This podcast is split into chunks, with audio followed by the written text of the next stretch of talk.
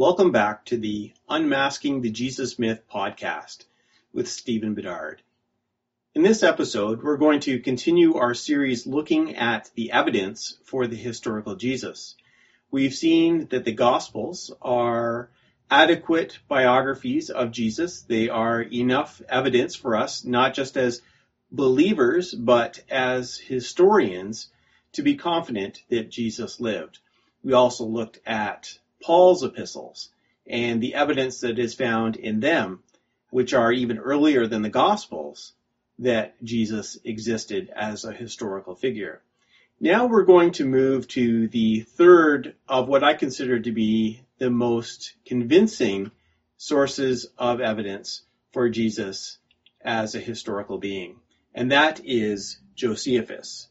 Now, who was Josephus? Well, his full name was actually Titus Flavius Josephus, and he was born in 37 AD and died around 100 AD. Now, I gave his name as Titus Flavius Josephus, but that's not his birth name. Rather, that's the name that was given to him after he came under patronage of the Romans. His birth name was Joseph ben Mattiyahu, and he was a younger contemporary of Paul. He was also a Jewish general during the first Jewish war against the Romans. He was captured by the Romans, and he was able to find patronage from the future Roman Emperor Vespasian. Flavius is the name that he took from that family. Josephus was a Jewish historian best known for his works The Jewish War and The Antiquities of the Jews. While very important for reconstructing the events of the first century in general, Josephus is relevant to historical Jesus studies because of his extra biblical mention of John the Baptist, James the brother of Jesus, and Jesus himself. And so that's what we're going to take a look at. I'm not going to spend a lot of time in the first two sections, but he does have an independent tradition about John the Baptist. And what I mean by that is there is no way that we could say that Josephus is copying from the Christian Gospels to get his tradition about John the Baptist. It is completely independent. It is complementary to what we find in the Gospels, but it is absolutely independent. Josephus also speaks of James, the brother of Jesus. And this is also a very important passage. Although Josephus doesn't mention Jesus in the John the Baptist passage. He does in the story of the death of James. Now, I'm going to do a future episode on whether or not James really was the brother of Jesus. I know that Richard Carrier suggests that James was not a flesh and blood brother of Jesus because, of course, Richard Carrier doesn't believe that Jesus was a flesh and blood person.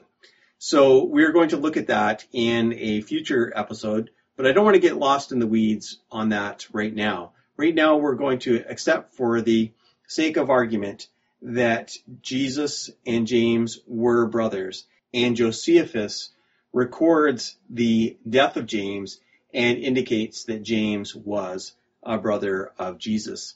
None of this seems to be that controversial, and yet you will find that there are Jesus mythicists who will claim that both of these passages are forgeries. What is the evidence that they have for this? None. There is no evidence. There is no indication in the textual sources that we have that the passages about John the Baptist and James, the brother of Jesus, were forgeries or Christian additions or anything else. So why do they say this? They say this because of the controversy about the third passage in Josephus, which talks specifically about Jesus.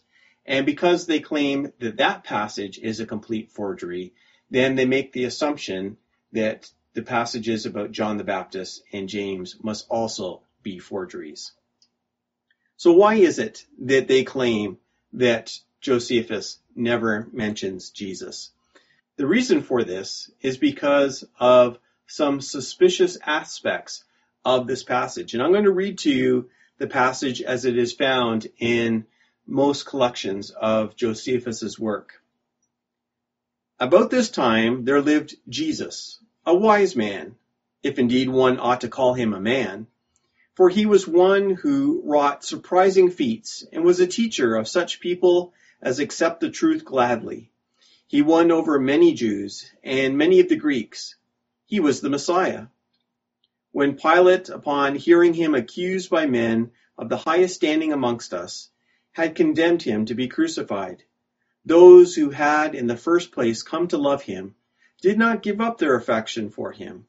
On the third day he appeared to them restored to life, for the prophets of God had prophesied these and countless other marvelous things about him.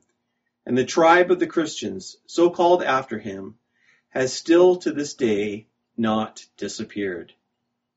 So what's the problem with this? Well, we know from the rest of Josephus's writings that he was not a Christian. And this passage sounds awfully Christian. He comes right out and says that Jesus was the Messiah, that he performed miracles, and that he was resurrected. That doesn't sound like something that a non-Christian Jewish writer would say. And so there's a good reason for us to be suspicious about this. Now, there are a number of options in terms of interpreting this passage from Josephus. One is to accept it as it is, to just say that Josephus passed on this tradition as he knew it and wrote these things, even though it sounds like it's coming from a Christian perspective. Another option is that the whole thing is a complete forgery, that some Christian added this. They wrote the whole thing by themselves and just stuck it into Josephus's writings. The third option, which I think is the most convincing, is that there originally was something that Josephus said about Jesus and that some Christian went through afterwards and made it more Christian. They saw that there was some potential in what Josephus said, but they wanted to strengthen the argument for Jesus, and so they added some Christian elements. And I think that's the most convincing option in trying to understand this. And so some people have reconstructed what this passage could have originally looked like. And here's one suggestion for how this passage could have originally read. About this time there lived Jesus, a wise man, for he was one who wrought surprising feats, and was a teacher of such people as accept the truth gladly. He won over many Jews and many of the Greeks. When Pilate, upon hearing him accused by men of the highest standing amongst us, had condemned him to be crucified, those who had in the first place come to love him did not give up their affection for him, and the tribe of the Christians, so called after him, has still to this day not disappeared. That actually sounds like something that Josephus would have wrote. When we read the rest of his accounts of this time in Jewish history, we find that there were other Jewish messiahs and Jewish religious leaders, and we would expect that Josephus would say something about this Jesus if he existed if he was aware of him, not to make a big deal as if he really was the Jewish Messiah, but to put him in the same category that he does the rest of these first century Jewish leaders. But isn't it possible that I have this optimistic view just because I'm an evangelical Christian and that I am biased in this way? The problem with that is that most scholars, Christian or not, accept that Josephus wrote something about Jesus, and it's not limited to evangelical Christians. Here is the opinion of Raymond Brown, the late New Testament scholar who was a Roman Catholic and extremely respected in New Testament studies. Even a few scholars today would argue that Josephus wrote the whole passage as quoted. Most would contend that Josephus wrote a basic text to which Christians made additions. In vocabulary and style, large parts of it are plausibly from the hand of Josephus, and the context in which the passage appears is appropriate. Bart Ehrman, who is a New Testament scholar who is an agnostic and often quite critical of traditional Christianity, has this to say about this passage. It is certainly worth knowing that the most prominent Jewish historian of the first century knew at least something about Jesus, specifically that he was a teacher who allegedly did wonderful deeds, had a large following, and was condemned to be crucified by Pontius Pilate. This account confirms some of the most important aspects of Jesus' life and death as recounted in the Gospels. One of the most prominent scholars of Josephus today is Steve Mason, and this is what he has to say about this passage. It would be unwise, therefore, to lean heavily on Josephus's statements about Jesus' healing and teaching activity or the circumstances of his trial. Nevertheless, since most of those who know the evidence agree that he said something about Jesus, one is probably entitled to cite him as independent evidence that Jesus actually lived, if such evidence were needed. So what Steve Mason is saying there is we're not going to find a lot of detail about the life of Jesus. We're not going to try to reconstruct Jesus' ministry through what we find in Josephus. But we certainly have enough here to accept that Jesus was a historical figure. So what do we do with all of this? I think that it is reasonable for us to conclude that Josephus gives to us exactly what we would expect. Not a real testimony of the ministry of Jesus. We find in Josephus exactly what we would expect if Jesus was a historical figure.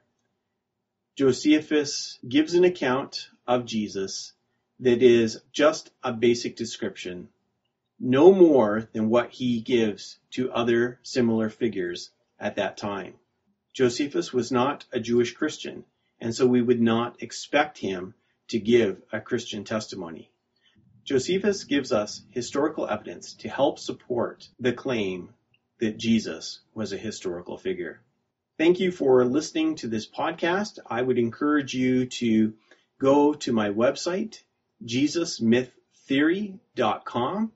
Check out my blog posts, check out earlier podcast episodes, and consider supporting me by going to patreon.com slash hopesreason or downloading a free audiobook from Audible. Just go to audibletrial.com slash hopesreason.